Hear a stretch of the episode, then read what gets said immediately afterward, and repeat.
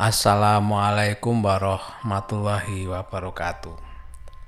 Sesuai anjuran pemerintah ya, eh, kalau bisa mulai tanggal 5 kemarin kita sebaiknya selalu pakai masker khususnya yang lagi keluar rumah ya. Eh, untuk selalu memakai masker untuk mewaspadai mewaspadai virus COVID-19 ini. Dan juga tidak bosan-bosannya saya sampaikan jaga kebersihan, selalu cuci tangan dari mana pun. Eh, bersihkan seluruh tubuh sebelum masuk ke rumah untuk menjaga keluarga kita tetap supaya diberikan kesehatan tidak uh, terjangkit virus dari luar rumah. Dan salam sehat semua. Baik, ketemu lagi di Dongeng Tengah Malam. Untuk yang belum subscribe, eh, silakan subscribe untuk update-update cerita dari Dongeng Tengah Malam.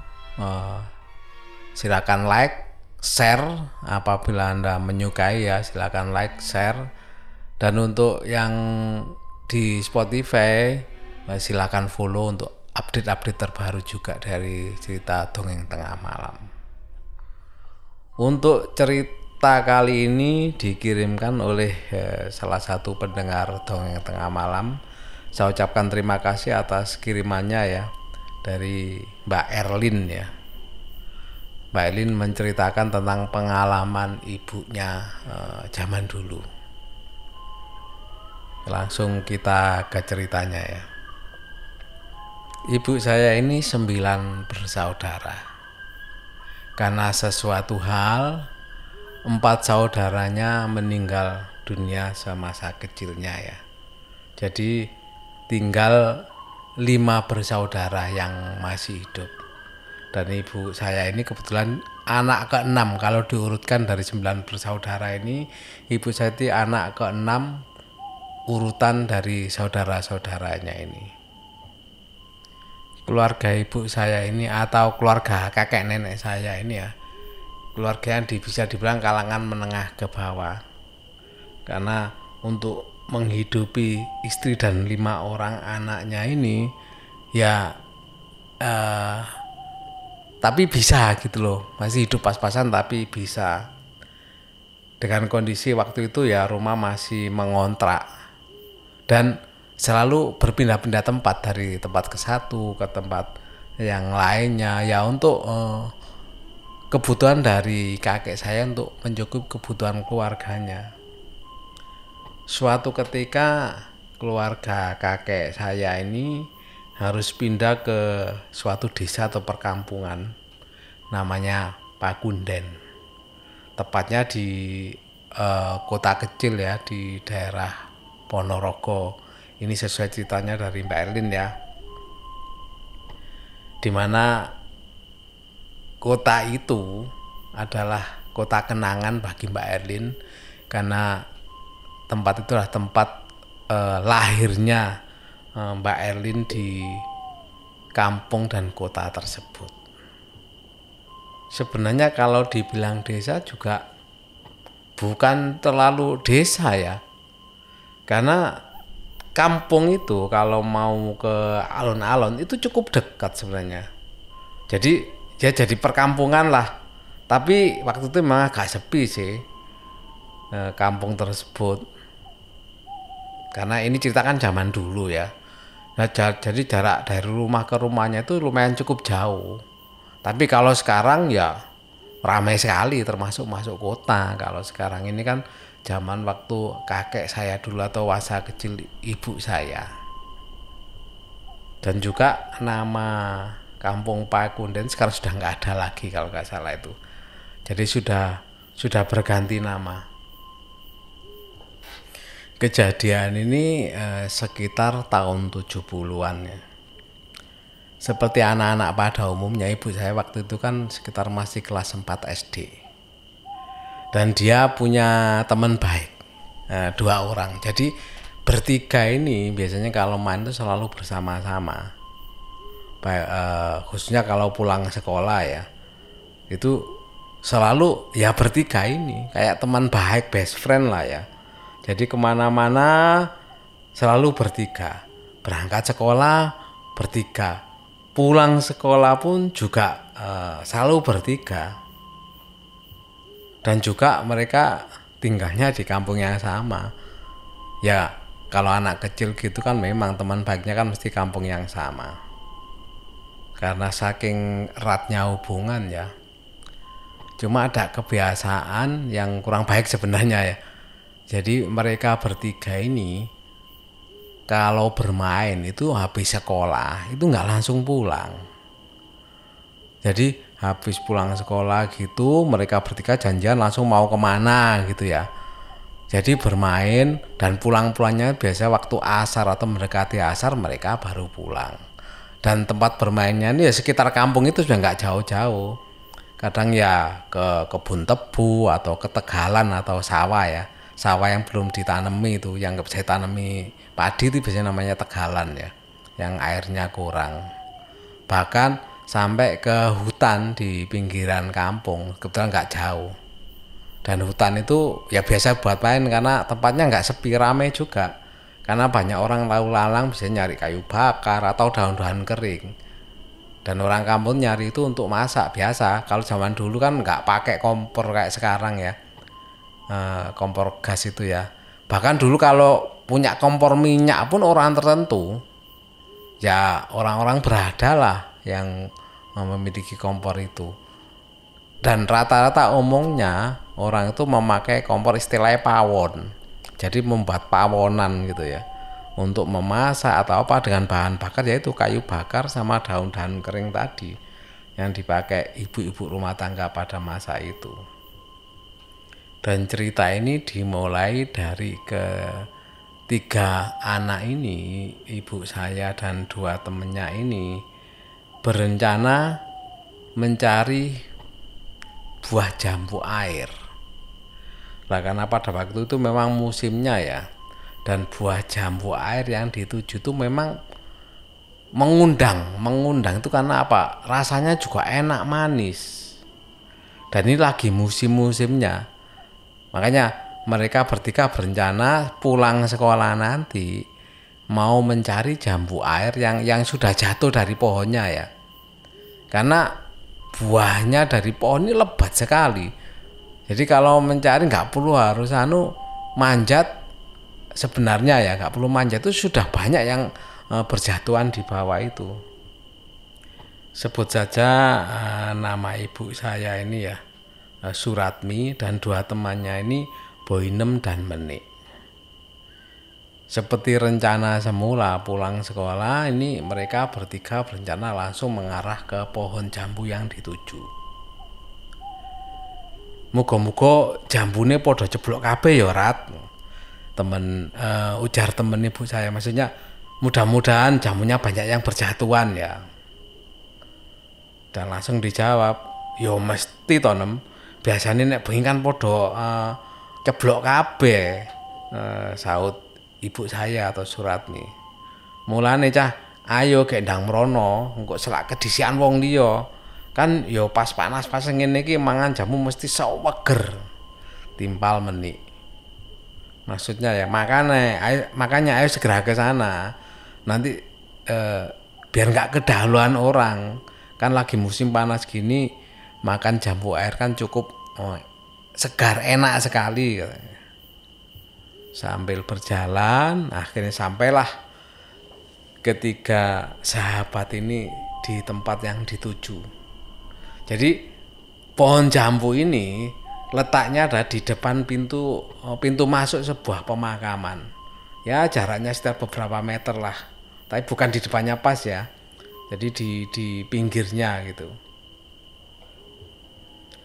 Begitu pohon jambu yang dituju itu kelihatan, mereka bertiga langsung bergegas e, menuju ke tempat pohon jambu itu karena memang dilihat banyak juga yang memang buahnya yang sudah berjatuhan di tanah. Segera Boinem dan Meni mengambil jambu-jambu yang e, jatuh di tanah tersebut. Sedangkan ibu saya mungkin e, hasratnya mungkin lebih ya pengen ya ibu saya ini berusaha memanjat dahan pohon yang paling rendah. Jadi untuk mengambil jambu yang belum jatuh tadi. Kebetulan memang ada eh, segerombolan jambu yang menggantung di atasnya, di atas dahan tersebut. Sampai di atas, ibu yang memegang jambu gerombolan jambu tadi yang mau dipetik. Tapi tiba-tiba terdengar eh, suara kayak gemerincing jadi kayak gemerincing uh, apa gelang kaki gitu loh. Kayak perhiasan begitu mendengar itu otomatis kan berhenti. Berhenti mengamati suara dari mana ini kok ada suara gem, gemerincing seperti itu.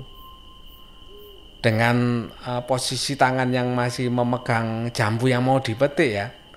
Ibu saya terus ya celinguan masih celinguan itu menoleh ke kanan ke ke kiri mencari sumber suara tadi. Sampai ke belakang, ke depan dan tidak menemukan uh, mesti apa-apa. Orang lewat atau masih nggak menemukan. Padahal suaranya jelas. Jadi jelas suara gemerincing gitu ya. Tapi belum masih belum ditemukan sampai pada akhirnya suara itu kan semakin jelas ya semakin lama kan semakin jelas karena arahnya seperti mendekati. Karena semakin jelas kan arahnya kan semakin bisa diperkirakan. Dan kebetulan area yang dilihat e, ibu saya adalah semak-semak. Semak-semak yang ada di kiri jalan yang dekat area pemakaman, pemakaman tersebut ya kalau perkiraan jarak ya dari pohon jambu ke semak-semak itu kira-kira ya sekitar 30 langkah lah. Kaki eh, langkah kaki orang dewasa ya.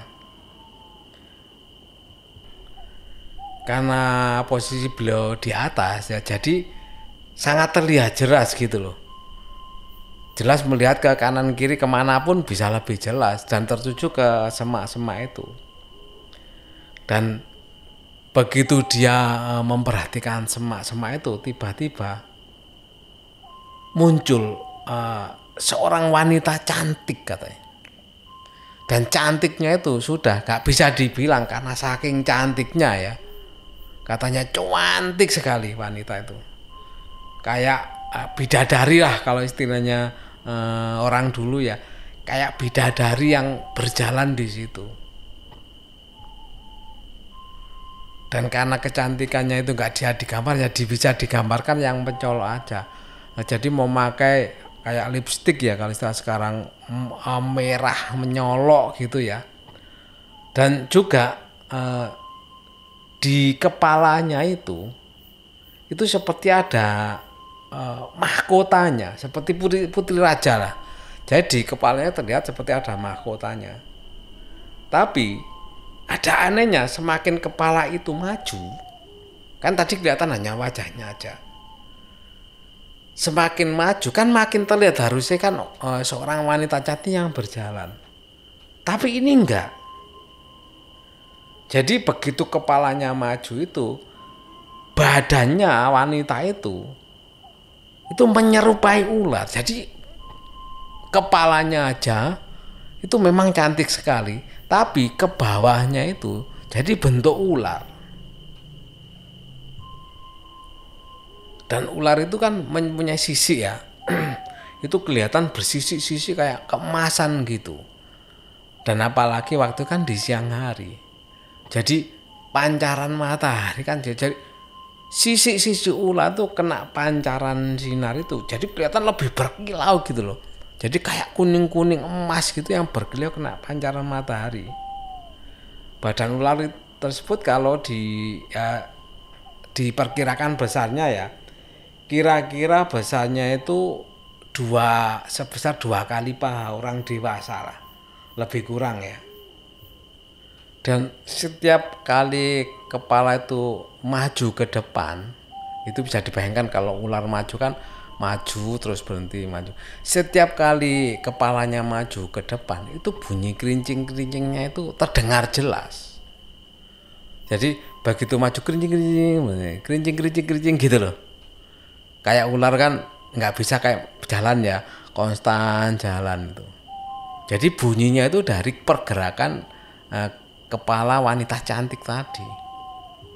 Dan dari berjalannya oh, sosok wanita cantik berbadan ular tadi sepertinya dia itu mau menyeberang. Menyeberang menyeberang jalan maksudnya. Dan sebelum menyeberang itu si wanita cantik sempat berhenti di tengah-tengah sambil memandangi ibu saya dan tersenyum. Lah ibu saya waktu itu kan masa masih kecil ya bukannya takut terus turun lari gitu enggak malah ibu saya itu melongo istilahnya melongo ke apa ya? Tertegun. Terheran-heran. Kok batinnya dalam hatinya kok ada ya? Perempuan cantik kayak gitu gitu loh. Dan badannya itu kok kok berupa ular. Dia dia masih terheran-heran gitu loh. Dan pada waktu ular itu berhenti ibu saya sempat memanggil kedua temannya. Namanya juga anak-anak yang tidak takut ya karena nggak tahu ya. Dengan spontan ibu saya lembut eh cah delok kae. Ono wong ayu ndase ulu masih ada orang cantik. Berkepala manusia badannya ular. Dan bicara itu sambil menunjuk uh, ular-ular yang yang melihat ke ibu saya itu. Karena diteriaki seperti itu Bohinem dan Meni otomatis kan mencari. Mencari apa yang ditunjukin sama ibu saya. Dan mereka berdua heran karena tidak melihat apa-apa yang uh, seperti yang ditunjukin sama ibu saya. Bahkan sampai ibu saya bilang lah lah kayak kayak delon wonge mesem madep rene nang tengah dalan kuwi. Masih lihat orangnya menghadap ke sini sambil tersenyum ada di tengah jalan. Tetapi kedua temannya tetap bersikut bahwa dia tidak melihat eh, apa pun di situ. Padahal kalau menurut ibu saya jaraknya itu ya jaraknya cuma dekat sekali dari dari tempat pohonnya pohon jambu ini.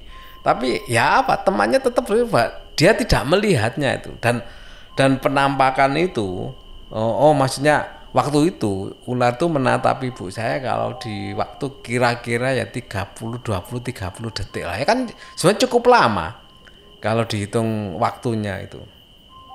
Kemudian eh, sambil menoleh ke ibu saya tersenyum dia langsung berjalan dan hilang lalu hilang di balik-balik semak di seberangnya lah di tengah perjalanan pulang mereka bertiga ini kan masih memperdebatkan masalah yang disampaikan ibu saya tadi. Karena mereka berdua tidak melihat dan ibu saya bersiku bahwa tadi melihat melihat dan diceritakan bahwa wanitanya cantik tapi berbadan manusia. Dan perdebatan itu tidak tidak apa tidak menentukan temu gitu loh. Akhirnya sampai di rumah berceritalah ibu saya pada nenek. Bahwa tadi waktu mencari jamu dekat pemakaman ibu saya melihat penampakan yang diceritakan tadi wanita cantik dan cukup cantik dan sangat cantik sekali. Telah diceritakan semua eh, nenek saya hanya mendengarkan aja.